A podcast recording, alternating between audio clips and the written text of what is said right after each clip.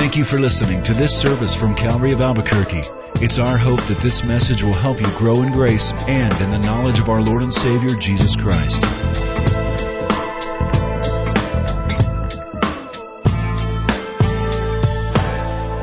Let's have a word of prayer. Father, we thank you for all of Scripture. It's inspired by God and it's given for our admonition. Lord, and when we uncover now this portion of your word, a man that we have heard about, some of us are familiar with him, others of us are not so familiar. We pray, Lord, that his life and the life lessons that he brings out in his writing would speak to us in a way, Lord, that would change the way we think about life and the way we relate to you. Thank you, Lord, for the body of Christ and the comfort it is coming together and being encouraged mutually. And Father, we pray for this time, this session together, as we continue to worship by giving you our attention in the Word. We ask you to bless it in Jesus' name. Amen. Well, whenever I teach a, a, study or a series or a book of the Bible, I've discovered that God doesn't want to let that opportunity go to waste, and He will often allow me to experience uh, what I'm teaching or be tested in what I'm about to teach. So, for instance, if I'm doing a study on love, I might encounter that week some very hard to love person. Or if it's about peace, I might be challenged in my own peaceful state of mind and trust and rest in the Lord. And so it is with this series that we're about to go through. You know, I've been studying Job for months, um, or months ago, for a series of weeks, just in my personal devotional time, and I started seeing things and writing things down and outlining it, and I thought, boy, I'd like to do a, a study on the book of Job. And um, I shared it with my senior staff and sort of gave them the outline. And this is way before uh, they ever discovered a tumor in Lenya, way before we had blood work and CAT scans and chemotherapy. And in one of the um, tests, uh, my wife turned to me and she laughed and she said, "You would have to pick the book of Job, wouldn't you?" You know, Job is the book that nobody wants to read. Because Job opens up the possibility to us, a possibility we don't want to entertain, and that is the possibility of extreme suffering. I'm going to share a little story with you that I found in a Max Lucado book. It's a true story, a little humorous story about Chippy the parakeet. Chippy the parakeet never saw it coming. One second he was peacefully perched in his cage. The next he was sucked in, washed up, and blown over. The problems began when Chippy's owner decided to clean Chippy's cage with a vacuum cleaner. She removed the attachment from the end of the hose and stuck it in the cage. The phone rang and she turned to pick it up. She barely said hello when Chippy got sucked in. The bird owner gasped, put down the phone, turned off the vacuum, and opened the bag. There was Chippy, still alive but stunned. Since the bird was covered with dust and soot, she grabbed him and raced to the bathroom, turned on the faucet, and held Chippy under running water. And then realizing that Chippy was soaking and shivering, she did what any compassionate bird owner would do. She reached for the hair dryer and blasted the pet with hot air. Poor Chippy never knew it hit him. A few days after the trauma, the reporter who initially had written about the event contacted Chippy's owner to see how the bird was recovering. Well, she replied, Chippy doesn't sing much anymore. He just sits and stares. Well, I read about Chippy and I thought about Job. Chippy is the bird equivalent of Job. Job never saw it coming. It happened all at once, this great loss in his life that took his song away. Now we're going to look at Job in this series, but we're going to do it from a totally different angle. We're going to look at it from the angle of Job meeting Jesus, and I'll explain what I mean by that in today's study. But you know, a lot of people when they come to the book of Job only read the first two chapters. Skip the rest, or perhaps read the last chapter or two where there's a closing resolve and dialogue. There's a whole bulk that is left out. What we're going to do is visit several chapters that deal with several, several issues that Job was going through. Let's get a sampling of what was going on in his life and so we understand where we're going. Verse 1. There was a man in the land of Uz whose name was Job, and that man was blameless and upright one who feared God and shunned evil. And seven sons and three daughters were born to him. Also his possessions were 7,000 sheep, 3,000 camels, 500 yoke of oxen, 500 female donkeys, a very large household, so that this man was the greatest of all the people of the East. And his sons would go and feast in their houses, each on his appointed day, and would send and invite their three sisters to eat and drink with them. So it was when the days of feasting had run their course that Job would send and sanctify them. He would rise early in the morning and offer burnt offerings according to the number of them all. For Job said, It may be that my sons have sinned and cursed God in their hearts. Thus Job did regularly. There was a day when the sons of God came to present themselves before the Lord, and Satan also came among them. And the Lord said to Satan, From where do you come? So Satan answered the Lord and said, From going to and fro on the earth and walking back and forth on it. And the Lord said to Satan, Have you considered my servant Job, that there is none like him on the earth, a blameless and upright man, one who fears God and shuns evil? And Satan said to the Lord, Does Job fear God for nothing? Have you not made a hedge around him, around his household, and around all that he has on every side? You have blessed the work of his hands, and his possessions have increased in the land. But now, stretch out your hand and touch all that he has, and he will surely curse you to your face. And the Lord said to Satan, Behold, all that he has is in your power. Only do not lay a hand on his person. So Satan went out from the presence of the Lord. Now there was a day when his sons and daughters were eating and drinking in their oldest brother's house, and a messenger came to Job and said, The oxen were plowing and the donkeys feeding beside them. And when the Sabeans raided them and took them away, indeed they have killed the servants with the edge of the sword, and I alone have escaped to tell you. While he was still speaking, another also came and said, The fire of God fell from heaven and burned up the sheep and the servants and consumed them, and I alone have escaped to tell you. While he was still speaking, another also came and said, the Chaldeans formed three bands, raided the camels, took them away, yes, and killed the servants with the edge of the sword. And I alone have escaped to tell you. While he was still speaking, another also came and said, Your sons and daughters were eating and drinking wine in their oldest brother's house.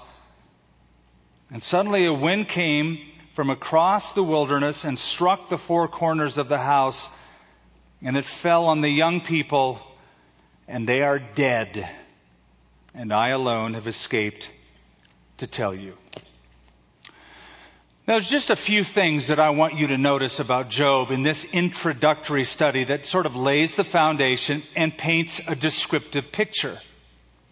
First, and the first few verses bear this out. Job was a significant man. A significant man. Notice how the story begins. It says, there was a man. I want you to notice that this is not an allegory.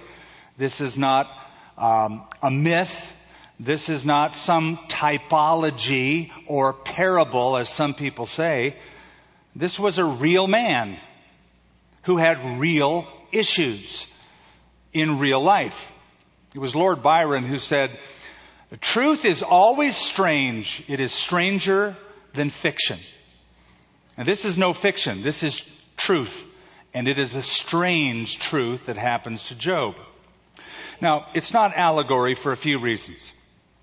Job will be mentioned by the prophet Ezekiel and by the New Testament author James as a real example of something that really happened. That would not be the case if this were just a myth or an allegory.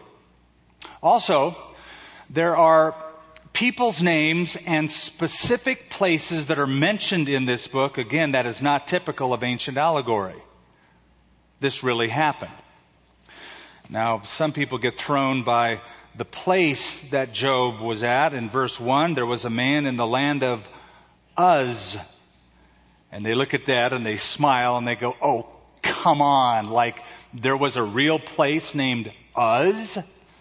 What? And Job was the wizard of Uz? Well, Uz was a real place. In fact, it's the ancient name of what later on became Edom, where the Edomites lived. And that is today modern Jordan. Southwest Jordan was Edom, and before that it was the land of Uz. Here's the point. Because Job is a real story about a real man with real problems, it will help us navigate through similar waters in life because of its reality. Now the Bible is filled with such examples. Real men, real women with real problems in life. Their lives are on display.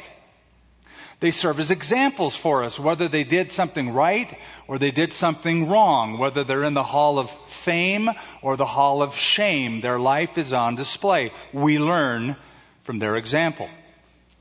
Paul will write in Romans 15, such things were written in the scriptures long ago to teach us.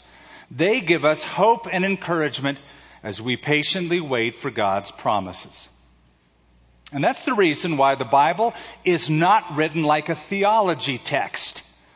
That would not satisfy us. This is the reason the Bible isn't just a book of laws and rules and regulations.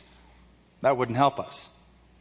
But when we read of people who act and react according to life situations, that is helpful to us.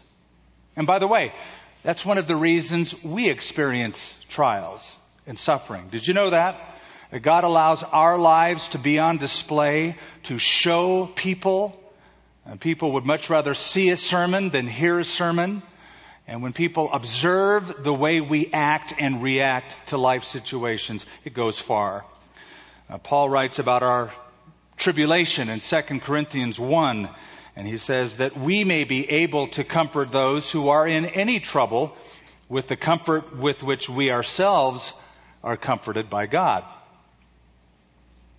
Dr. A.B. Simpson, who was the founder of the Christian and Missionary Alliance, wrote, You will have no test of faith that will not fit you to be a blessing.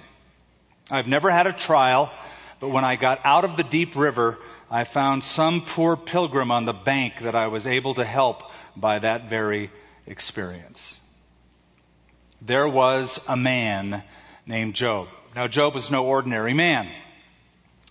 And uh, his goodness was not an ordinary goodness. This guy was an exceptional man. So much so that God is willing to showcase Job before even Satan. Have you considered my servant Job? Now go back to verse 3. Notice it says at the end of that, so that this man was the greatest of all the people of the East. The Hebrew word is gadol for greatest. And gadol means literally the largest or the heaviest. Now that does not mean he was a fat man. The idea is his reputation. This guy was a heavyweight is the idea. He was a substantive man. He was a significant man. Uh, Job in Ezekiel 14 is compared to the patriarch Noah and the prophet Daniel. That's the kind of heavyweight, that's the kind of class he was in spiritually. Also, in James chapter 5, he is the example of spiritual endurance. So we have a guy who is significantly powerful, significantly wealthy, and significantly spiritual. If we just had Job 1 verses 1 through 5, we would say, this is the guy everyone wants to be. But verse 6 takes the story south. Now things happen that are completely out of Job's control. I think something else in the description of Job that will help us before we get into his suffering. And that is, not only was Job real, not only was he a significant man, but he's an ancient man. Did you know that many scholars believe that the book of Job could be the oldest book in the Bible? Uh, it is placed chronologically in the patriarchal period between 2000 BC and 1000 BC. It's very ancient. There's a few clues as to why that is. There is no reference in this book to the law of Moses. There's no reference in this book to Israelite history. The name for God in the book of Job is El Shaddai. It's the same name that is used in the earliest portions of the book of Genesis. The age to which Job lives is roughly the same age as the early patriarchs Abraham, Isaac, and Jacob. The use of ancient names in the book of Job, like Uz and Sheba for Arabia and Tema, are the same names that were used in the most ancient documents of that period. Also, you noticed in the first few verses that Job's wealth is not measured in gold or silver, but by livestock. That's how Abraham's wealth was also measured. And also in verse 5, Job functions as a priest to his own family, also typical of that period. So if you were going to fit Job on a chronological scale, you would probably place this story between Genesis 11 and Genesis 12. After the fall of the Tower of Babel and just before the rise of Abraham. Now, the reason I'm telling you this is this. Job was a really ancient dude. And you're thinking, so what? Here's the so what. The problems that you and I face in life that are similar to Job, these are problems that every generation all the way back from time immemorial have faced.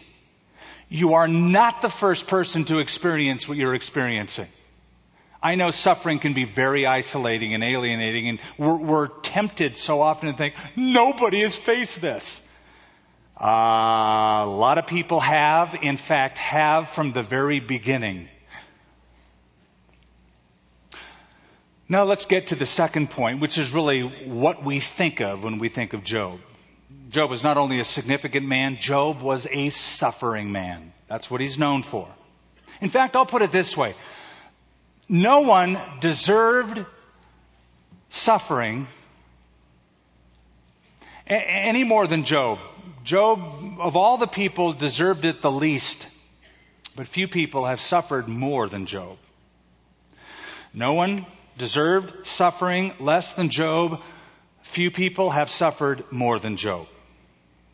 Now that is the fact that bothers us. That is the truth that unhinges us. When you have a very morally upright, righteous believer in God who suffers as much as Job has, that throws us for a loop. Now the book of Job presents a single episode in his life. A prolonged episode. It lasted months, maybe even a year. We don't know exactly, but it was one long episode. In chapter 7 verse 3, Job refers to his months of futility. And uh, chapter 1 and 2 show us a series of disasters. His children are killed, his livestock is seized, his property is destroyed. If that isn't enough, in chapter 2 he loses his health. He loses his health. He has sores, running sores from the top of his head to the bottom of his feet. And if that isn't enough, after all of that loss, he has these three friends who come along who are armchair philosophers, Monday morning quarterbacks. They are not experiencing what Job is experiencing, ah, but they're there to tell him why he is suffering. These are the young theology students who think they know it all, but they've never been through life at all. And they're going to tell Job why he suffered. And they sound so philosophical, but they're all wrong. Socrates once said something interesting. He said to his young students, by all means, marry. If you get a good wife, you'll become very happy. If you get a bad wife, you'll become a philosopher. These guys were philosophers. And the bulk of this book, from chapter 3 to chapter 31, are the discussions between Job and his three friends, Eliphaz, Zophar, and Bildad three cycles of speeches. Job will speak, one will speak, Job will speak, another will speak, Job will speak, another will speak, etc. But that's not all. You see, a lot of times that's what we think, that's what Job is. It's all about suffering, personal suffering. Oh, it's way more than that. Because Job's suffering will give rise to other things. Questions. Puzzlements quandaries, queries, perplexities that Job will be crying out for answers for. Job's suffering makes him think deeply about life. And in this book, you hear him think out loud. You watch as Job wrestles with the complexities and the issues of life, not just suffering. There's more. In fact, I have found eight different questions or issues or anxieties that are dealt with in this book, and that will form our series for the next several weeks. The first issue is about Satan. How much freedom does Satan have? I mean, if he's this chained creature, why is that chain so long? What is he allowed to do? Chapter 1 and chapter 2 takes us to the invisible battle, the invisible conversation Job uh, doesn't know anything about. God and Satan are discussing Job. Job didn't know about it. And it brings up this issue. What do you do when everything you thought you knew about life doesn't make any sense? Ever been there? When you're young, everything's packaged and predictable and you've got your theology down. And then life does one of these things. Everything's turned on end. Now what do you do? Now where do you go? Now how do you live? A second issue this book deals with is, of course, suffering. Why do the righteous suffer? And when you suffer loss, great loss, what do you do with God? How do you still believe in God? Now, Job doesn't just lose his health. He loses his health. He loses the relationship he has with his wife. He loses all of his children, all of what he owns. Reminds me of an ad that I saw in a newspaper. It said, lost dog with three legs, blind in left eye, missing right ear, tail broken, and recently injured. Answers to the name Lucky a misnamed dog, wouldn't you say? And Job was not a lucky person. But God was in control, even as he allowed Satan to have access to Job. But there's more than that. The book brings up the issue of sin and righteousness. Job in chapter 9 asks this question. How can a man be righteous before God? You see, Job, while he's suffering, discovers his own inward thoughts and he sees how wicked he really is and how perfect God is. And so he asks the question, so how can anyone be righteous before God? He struggles with that. Also, he struggles in this book with the need for a representative, uh, an umpire, a lawyer, a broker, someone who will mediate between himself and God. He cries out for that in chapter 9.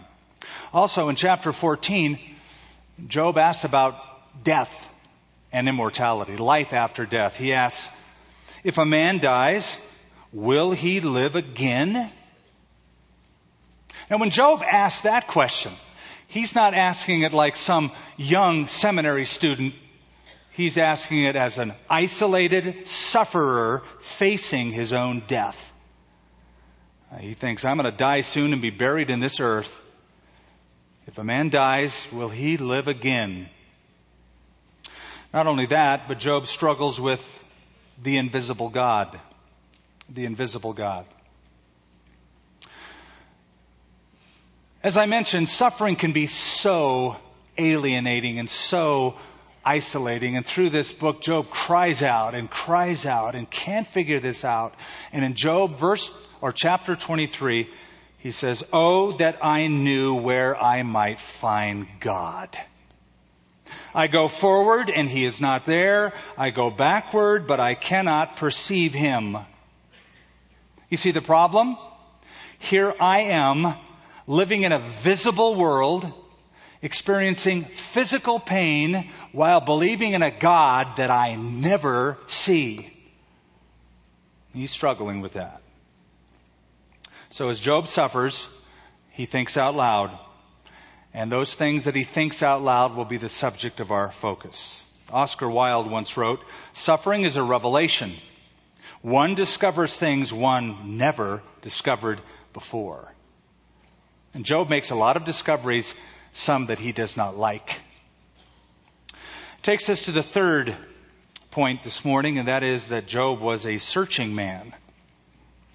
So follow me. The suffering prompts Job's searching to some of the deepest issues of life.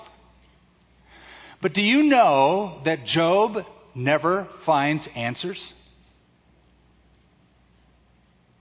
Now that's the most frustrating truth.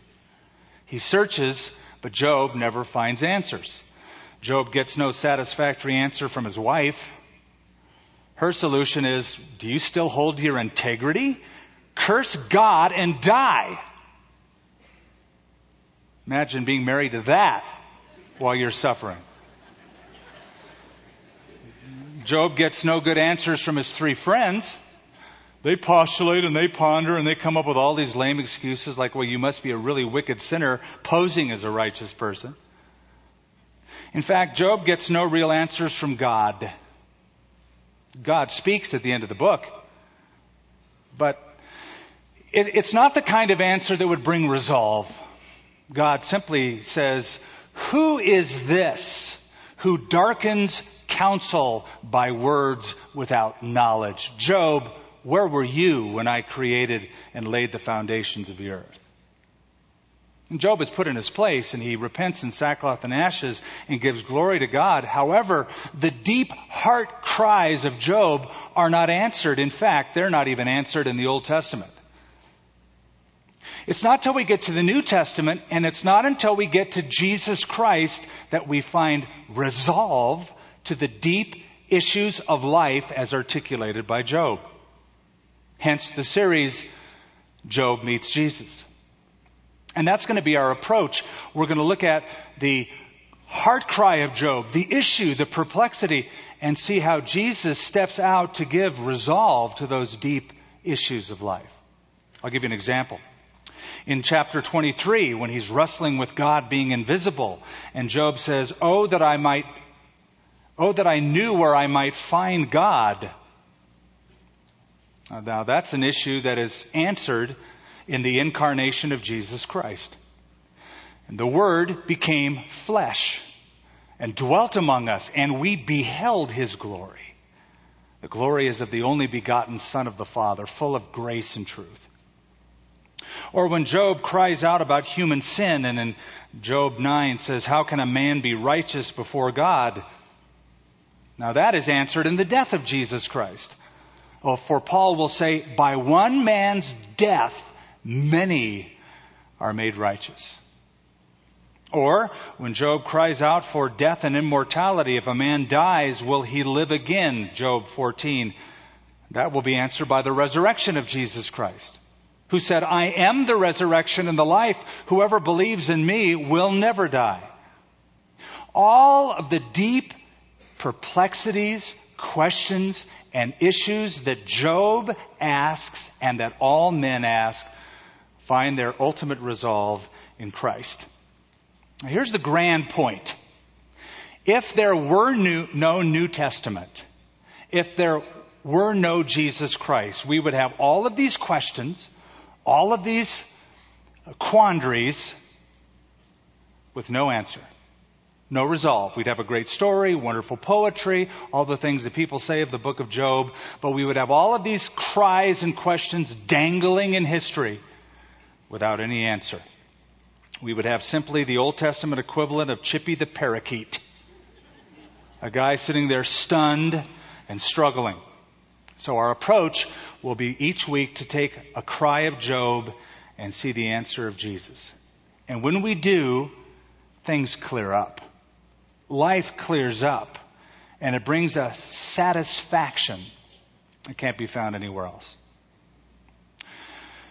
I found something really interesting this week. The Bureau of Standards in Washington DC reported that a fog that would lie in a valley or even in a city that would be about 100 feet thick, seven square city blocks, is composed of only one cup of water.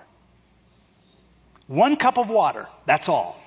But dispersed into 60 billion droplets. Spread over an area completely can take away your ability to see. Sounds familiar? A lot of people allow cupfuls of trouble to obscure their whole life. It's just a cup. It's just a little roadblock. It can be dealt with. It can be overcome. And God desires that we live in the sunshine, the light, which is Christ. Now, I don't know where you are this morning in your walk with the Lord, where you are in your journey with Him. You might be facing the trial of your life. You might be going through something that you've never faced before, and there's a huge question mark looming in your horizon. You might be facing loss. Maybe you have lost a job, or lost a vision, or lost a spouse.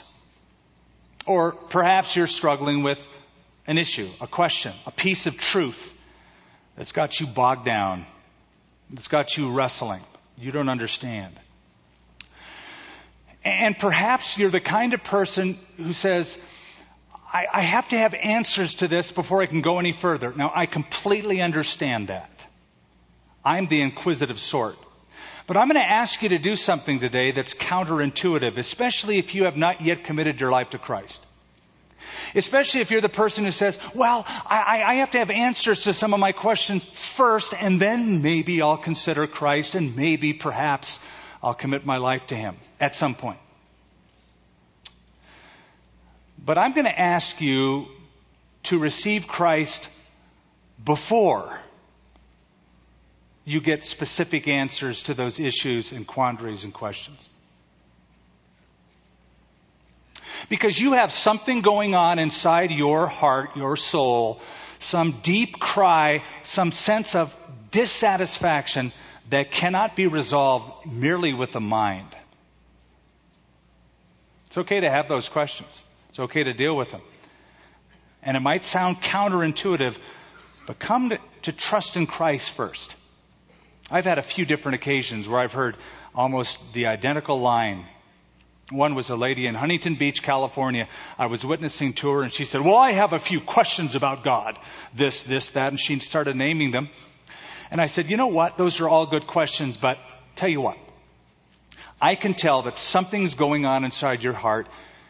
You know that you want to know why you're here. You want to know that your sins are forgiven. You want to know peace. Yet you have these questions. All of them are legitimate. Instead of me answering these questions, why don't you pray right now to receive Christ as your Savior?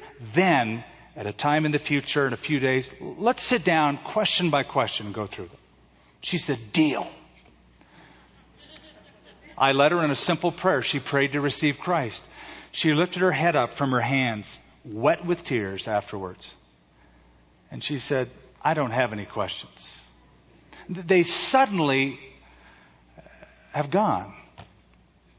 I had a man tell me that about a month ago, a few weeks ago here. He came forward to receive Christ and he said, I had a whole list of questions to ask somebody this morning.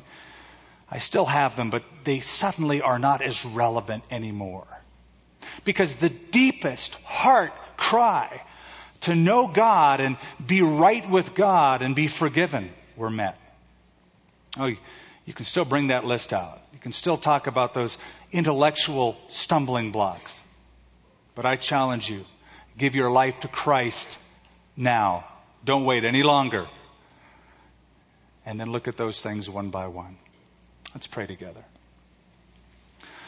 Our Heavenly Father, we are starting to look at a man and to look at life through the lens of a man who lived long ago, but whose life and application is as relevant as the morning newspaper. Lord, the things that he struggled with are the things people still struggle with, whether in philosophy classes or seminary courses or going to a doctor's office with a huge lump in one's throat and question mark in one's heart. This is life. And there are answers, and the ultimate answer is found in Christ. The ultimate answer for forgiveness and hope and the future and life after death is found in Christ. He's why we sing. He's why we sing and why the song is still in our hearts no matter what we face. But Lord, some here don't have that hope, or some have neglected that hope, or some have even walked away from Christ. Following Him as a young child, going to church, and then watching His life unfolded and things didn't seem to make sense, and questions sounded louder in their ears than the answers they had heard in their past. But Jesus is risen from the dead and still powerful and able to change. And Father, we pray that you would impart life and light to hungry, searching hearts. As our heads are bowed, and we are not looking around, we're not thinking about anyone else in this room except our own selves. And as we look inside and we get in touch with who we really are and what we really feel, and maybe some of you are honest enough to say, what I feel and what I see isn't great. I want more. I want to know that there is more to life than what I've already experienced. I'd like to know a freedom and a forgiveness I'd like to know what it is to have hope. Strangely enough, that's exactly what God wants for you as well. So these two desires have met in the same place and time. What's left for you to do is to acknowledge that you need Him. God only works on invitation. So if you are willing to admit that you need Him. You need to give your life to Christ. You need to become a Christian. You need to surrender your life to Him. I'm going to ask you to raise your hand up as we're praying, as our heads are bowed. Raise it up right now. And you're saying, Lord, I'm willing. I, I, I make this step. God bless you. And you, ma'am, on my left, and in the middle, and in the front. Just raise your hand up saying, I'm, I'm going to do this. I'm going to surrender. God bless you, ma'am. Anyone else? In the back. And in the family room. In the balcony. Lord, all around this room are people that you love, that Jesus died for. And Father, we pray as they discover your plan, they would discover your peace in the midst of any storm, any issue that they face. Wherever you are, if you raised your hand this morning, wherever that acknowledgement lies, would you just simply receive Christ as your Savior right now, right where you're seated? Just utter a prayer in your heart or out loud and just say to Him, Lord, I give you my life. I know that I'm a sinner. Forgive me. I trust in Jesus Christ who died on the cross and rose from the dead for me.